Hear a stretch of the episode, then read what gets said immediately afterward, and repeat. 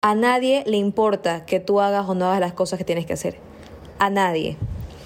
Hola, hola, ¿cómo están? Este es el intro más clickbait que van a escuchar en toda su vida, o sea, el clickbait más horrible de la historia, pero quiero explicarles por qué la forma de empezar el día de la Nutri está tan agresiva. Dios mío, ¿qué comiste? Eso sí picante. ¿Qué, ¿Qué, te dieron? ¿Qué es lo que está pasando ahorita? Y les comento porque 19 de enero del 2023, que es el día de hoy, se han acercado un montón de personas para que los atienda y la cantidad de excusas o la calidad de excusas han ido cambiando con el tiempo, ¿saben? Entonces, están desde las personas que todavía no se dan cuenta de que tienen eh, responsabilidad sobre sus actos, están los que saben que son responsables de sus actos, están los que saben que han hecho mal en descuidar sus hábitos los últimos días, semanas, meses, años, y están los que todavía piensan que es culpa de la mamá, del esposo, de la esposa, del hijo, de la hija, del trabajo, del jefe, de cualquier cosa.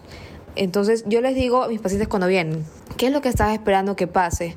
para que tú empieces a tomar acción sobre lo que tienes que hacer. Y me dicen, no, es que ahorita no se puede, ahorita es muy difícil, ahorita con los niños, los ves tan chiquitos y mi, mi, mi mami, mi, mi, mi trabajo, mi esto. Otra vez repito, ¿cuántos años tienes? Cualquier edad. ¿Qué estás esperando que pase para tú controlar la situación por fin y cambiar las cosas? Me dicen es que no, porque cuando tenía 20, cuando tenía 15, cuando tenía 18, era mucho más sencillo. Entonces realmente yo les voy a repetir, ya no tienes 15, no tienes 18, no tienes 20. ¿Qué es lo que vas a hacer? ¿Vas a quedarte como los perros de vecino aullando toda la tarde? Escúchenlo cómo no paran. ¿Vas a quedarte mirando cómo tu tiempo pasa, tu vida pasa y las cosas no se resuelven? Porque las cosas no van a cambiar, probablemente. A menos que renuncies a tu trabajo, te separes de tu esposo, dejes tu mami, tu papi, te mueves a vivir solo, sola, ignores a todo el mundo, te pelees con tu jefe. Probablemente las cosas, si es que dependen de los demás en realidad, no van a cambiar. Nada va a cambiar. La única persona que puede cambiar en realidad las cosas y cómo lo asimila y cómo se organiza eres tú. Y nadie más, nadie más, mis anitos, nadie más. Porque realmente cuando una persona viene y te dice, que para mí siempre digo, es verdad, se siente súper cómodo porque es como súper rico decir, es que eso si no depende de mí, ya no depende de mí, es que siempre, ay, siempre me pasa lo mismo, o sea, yo les digo, mira, no soy psicóloga, soy nutricionista, pero yo te veo victimizándote a ti misma y haciéndote sentir y haciéndote creer a los demás que todo lo que te pasa, nos pasa, es culpa de alguien más. Entonces, ¿tú qué estás haciendo? Le estás entrando el control de tu vida, el control de tus metas, el logro o no logro de tus objetivos a otra persona o a otro grupo de personas. Estás permitiendo que otras personas, quien quiera que pase por ahí, venga y decida si tú vas o no vas a cumplir tu meta. Estás dejando que rápido decida si vas a comer o no la hamburguesa con papas que está en oferta. Estás decidiendo cualquier... No, a ver, pausa. Cuando las personas, yo a veces me, me, me, pongo en, esta, en, en, este tono y les digo, a ver, vamos a hablar como que fuera tu mamá que está brava con la zapatilla en la mano a punto de darte. O sea, yo soy latina, acá las mamás reparte zapatillazo a todo el mundo, yo creo. Y con un buen zapatillazo y un carajazo, tú chut, mi mamá me acaba de decir el día de ni más, ni más, a mí ni más, porque no quiere un zapatillazo más y un carajazo más. Entonces, así los estoy diciendo ahorita. Tienen que ustedes de verdad preguntarse, número uno, ¿por qué estoy haciendo esto que digo que voy a hacer, entre paréntesis, y luego no hago? ¿Por qué lo estoy haciendo? Lo estoy haciendo por mí, lo hago por darle gusto a alguien más, lo hago porque mi médico me ordena, o sea, alguien más, lo hago porque cualquier otro motivo, lo hago porque mis amigas lo están haciendo, lo hago porque está de moda, lo hago porque me salió en Instagram, lo hago porque lo vi en YouTube, lo hago porque en TikTok una influencer pone que esto le funciona. ¿Por qué estoy haciendo esto en realidad? ¿Para quién estoy haciendo esto? Punto 2. Punto 3. Y si en verdad yo empiezo a tomar el control, ¿qué pasaría? Esa es la pregunta más complicada, aunque no lo crean. Porque cuando tú ya sabes para quién haces esto o por qué haces esto, la razón que tengas, la razón que tú tengas es válida, está ok, con que dependa de ti y no de alguien más. Pero si es para uno, darte gusto a ti mismo a ti misma. Dos, estar más sano, más fuerte. Y tres, finalmente, empiezas a analizar y te das cuenta de que en verdad las cosas que tú crees que no dependen de ti, en realidad dependen de ti. Ahí tú en realidad empiezas a tener el control de tu vida al fin y ya dejas de ser un pasajero en tu propia vida, dejas de ser la víctima en tu propia historia y te conviertes en el protagonista, la protagonista de tu novela.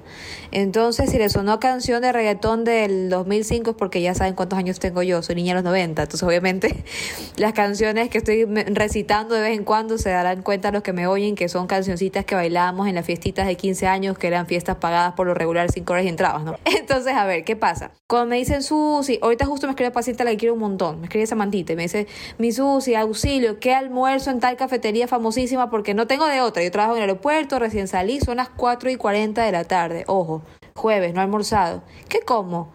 Yo casi me voy para atrás. Yo, perdón, ¿qué cosa? A ver, ¿cómo, cómo qué? ¿Cómo que no has almorzado? Me dice, sí, es que no pude. Ya, ya no es culpa, no pude. Yo, ¿cómo que no pudiste? Es que no siempre depende de mí. Yo ahí dije, a ver, a ver, ¿cómo que no depende de ti? Vamos a analizar escenarios. Escenario 1. Tú vas a trabajar y tú te llevas tu comida para prevenir que no vaya a faltarte tu alimento. Dicen una de las, uno de los derechos que tenemos como sociedad, como seres vivos en una comunidad, es el derecho al, a la alimentación, la seguridad alimentaria, que haya comida disponible. Si hay comida disponible, pues yo podré comer. Si no hay comida disponible, pues no podré comer. Súper sencillo. Entonces la pregunta de oro, ¿te llevas tu comida? No, es que no alcancé a hacerlo. ¿Cómo que no alcanzaste? Es que no alcancé. ¿Por qué no alcanzaste? Porque no te organizaste.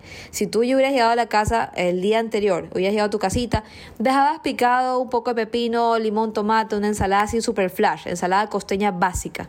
Nivel de dificultad 0, 0 a 1. Ponías al lado del pollo, ah, es que no sé cocinar pollo, ya, una lata de atún, pones tu lata de atún. Proteína, listo. ¿Tienes algún carbohidrato? Ay, no, es que no sé hacer nada. Ya, tu mamá le dejó arroz en la casa. Sí, sí, sí. Pon media tacita de arroz con tu ensaladita, con tu atún, lo pones en una caja con una nota de amor que diga para Samantha, cara feliz, o sea, para ti misma y tu caja de comida quedó lista para el día siguiente. Ya está resuelto el tema del almuerzo. Escenario 1. Escenario 2. Sus, si es que se me quedó mi almuerzo. Ya. ¿Qué hago si se me llega a quedar mi almuerzo? ¿Qué es lo que yo como nutricionista, como Susi Corral, hago siempre? Yo siempre tengo conmigo a la mano una lata de atún, un paquete de salmas, un paquete de galletas que son bajas en calorías y una manzana o una perita o un poquito de uvas por ahí. ¿Para qué la fruta, Susi? Si tienes el carbohidrato. La fruta es el regulador en este caso. La fruta me va a suplir mi parte del plato, mi parte del almuerzo, que era básicamente alto en vitaminas, minerales y fibras. Entonces, si no tengo el vegetal a la mano, lo puedo cambiar con una fruta en un momento de emergencia y listo. Entonces, yo ya llego a mi trabajo, ¡Ah! se me quedó mi cajita que me hice con mi almuerzo para esa matita con amor. Ya, no importa, tienes la emergencia, tienes tu lata de atún, tu galleta salma y, tienes al lado tu fruta, ya, cómete eso, no pasa nada. Ay, ve, verdad, gracias. Escenario 3, es que ni eso tengo, Susi, Dios mío. Ya, ¿Qué haces tú? Previamente conversas con una amiga, la que tengas, siempre no tiene algún amigo del trabajo, un compañero de trabajo que, con el que sea mejor. Amiga, no seas malita, porfa, llévate un poquito de, pollo extra, ensalada extra, un poquito más de maduro o arrocito y tenme ahí por si acaso mañana se me queda mi comida, es que yo sé que ando como loca, se me puede olvidar. Ya, amiga, dale, perfecto. Por último, le das a tu amiga dos, tres dólares extra o le invitas el taxi o le invitas algún día alguna cosa y quedas bien con tu amiga. O tú le dices otro día, amiga, la próxima yo traigo más comida y te comparto yo. Cuando yo estaba todavía estudiando, yo tenía, calculo, en 22, 23 años y estaba por en la universidad. No tengo que haber tenido 21 en realidad. Entonces, uy, 11 años atrás, qué miedo. Entonces, yo estaba en un centro, en un, en un spa, donde, que, que en ese momento era súper famoso, súper conocido, y ahí hacíamos pasantías, pero yo estaba en ese momento contratada. Hacía prácticas ahí y también recibía un pequeño pago. Entonces, imagínense, una de mis compañeras, de hecho, me enseñó este pequeño secreto de la vida. Era, yo me hice muy, muy apegada, muy amiga en ese momento unas compañeritas de, de, mi, de mi spa donde yo estaba eh, trabajando. Y una de las chicas decía, mi Susi, por si acaso, yo, fulanita, voy a estar trayendo eh, los días, ponte lunes, miércoles, viernes, ensaladita extra, almuercito, bla, bla, bla. Y me daba mucha risa porque ella no es que vendía almuerzo. Ella lo que hacía es que hacía una caja comunal de almuerzo y tú le pagabas un valor súper pequeño, ponte que era un dólar o 50 centavos, pero algo así casi que significativo. Entonces, de esa caja de almuerzo comunal, comíamos tres por si acaso. Mi amiga Diana, mi amiga Daniela y yo. Entonces, era cada una con su tenedorcito. Ya teníamos un tenedor todas metidas en, la, maleta de trabajo. Y ya, pues la una comía, le dejaba la otra, otra comía. O sea, vamos a que esto que les cuento ya es un poco como para que digan, Diosito sucia. me suena así como medio África, pero para que se den cuenta que la organización funcionaba. Y yo estuve en ese trabajo poco tiempo, estuve tres meses, pero en esos tres meses nunca pasé hambre. El día que se me quedaba mi cajita de comida que yo traía de mi casa, yo sabía que yo le pedía comida a Carmencita, que es la que llevaba la caja comunal de almuerzos, y le daba 50 centavos o un dólar. Por último se la daba al día siguiente. Y me decía, tranquila, mija, me das mañana. Y literal, o sea, yo le daba mañana. Entonces, esto que les estoy contando para que se den cuenta, escenario 3 también funciona. Escenario 4, voy chequeando, a ver, estoy en patio de comidas o estoy acá en, en, en el caso de mi pacientita, por ejemplo, eh, Chuzo, aeropuerto, a ver, ¿qué hay en aeropuerto? Actualmente, para quienes no sepan, nuestro aeropuerto, aquí el aeropuerto Guayaquil, es uno de los premiados como los mejores aeropuertos del mundo. Obviamente, opciones hay. Lo que pasa es que quizás no sabes encontrar, que es otra historia. Entonces, yo te digo, si tú me preguntas si voy a la cafetería, que es famosísima, o mejor me voy más allá, si tú gastas un poquito más y me venden un bowl de ensalada con vegetales, yo te diría, por supuesto que tienes que gastar un poquito más y comprarte un bowl de ensalada con vegetales y proteína y etcétera, etcétera. Porque eso es comida que suple más tu necesidad, no solo calórica, sino nutricional, proteínas, carbohidratos, grasas, fibras, vitaminas, minerales, agua endógena, etcétera. Entonces, va a ser mucho mejor que tú hagas la inversión comida de buena calidad, cosa que tú comes algo que te va a dejar mejor y no llegas de noche a la casa, porque esto es lo que va a pasar con Samantita y con muchas otras Samantitas que me están escuchando hoy día. Llegan a la casa, no, me moría de hambre porque solo almorcé cualquier cosita que me encontré en el Juan este y me tomé mi cafecito con mi sanduchito, cosa que yo llegué ocho y media, arrasé con la olla de menestra y arroz, me hice dos vasos de jugo de naranja, me puse mi buena pechuga de pollo y aparte un pedazo de carne, pero como a la media hora, otra vez me dio, seguí con el dulce, no, a ver, entonces ya perdimos totalmente el control. ¿De qué sirvió? ¿De qué sirvió pasar, entre comillas, en ayuno, en fasting, tantas horas en tus horas laborales, que es cuando más tu cuerpo requiere que lo nutras para que no solamente estés con fuerza y energía, sino para que pienses mejor y produzcas más? Si gasté de noche, previo a tu hora de sueño, hora de reparación, hora de, de, de básicamente reposo, a comerte 1500 o 3000 calorías. ¿De qué sirvió? De nada. Entonces, una persona que está, por ejemplo, con un proceso de pérdida de peso, que me haga eso todos los días o muy seguido, no va a llegar a la meta va a, va a demorarse mucho en llegar a la meta. Porque una persona que quiere, por ejemplo, perder grasa corporal o, o, hasta mantener un peso, va a empezar a engordar con estos desfases por el desorden. Y ojo, hago énfasis, no tanto porque comió o no comió en la hora apropiada, es más porque se embutió miles de calorías al último minuto del día. Que no quiere decir que de pronto un día en el mes tú me digas, ya, Susi, ya me he provocado, ahora es que un pequeño desmande por ahí con mi novio, con mis amigas, con mi familia, etcétera. Ya, me di el gustito y la verdad es que fui feliz. Ya, bueno, un día, un día por ahí, una, una canita al aire no pasa nada. Pero el problema es cuando ya empiezas a hacerlo todo el tiempo. Y luego te preguntas y, y, me, y me dicen en consulta, Susi, es que no bajo de peso y encima me muero del hambre todo el día. Todo el día. ¿Y la noche qué haces? Ah, es que eso no me has preguntado. no te he contado lo que hago en la noche. Digo, ahí está. Vuelvo repito, esto en una persona que quiere bajar de peso le va a perjudicar. Alguien que se quiere mantener se va a engordar a la larga, probablemente. Y una persona que sufre de resistencia a insulina, ovarios poliquísticos, hipotiroidismo, Hashimoto, nódulos tiroideos, prediabetes, diabetes, ¿va a tener problemas? Sí, los va a tener, porque recordemos que por la noche tú haces picos de cortisol y tu glicemia se dispara naturalmente. Tú no le vas a ayudar si estás comiendo pasada la hora de reposo, que es 7, 8, 9, 9 y media, 10, un montón de calorías, todas tus calorías del día o más. Porque recuerda que tu hígado, a las 3 horas que has comido, lo que sea que tú le mandes lo va a convertir en glucógeno. Eso ya está listo para que lo quemes a las 3 horas. Si comiste 8 de la noche, 1500 calorías, 9, 10, 11 de la noche, eso está listo para que lo uses. Pero te fuiste a dormir. Entonces, ¿qué va a pasar esa madrugada, esa noche? Tu cuerpo hace la contabilidad por la noche. Por la noche tú vas a empezar a generar más grasa, vas a empezar a elevar eh, valores en sangre, vas a acumular líquidos, entonces el proceso básicamente va a quedar arruinado.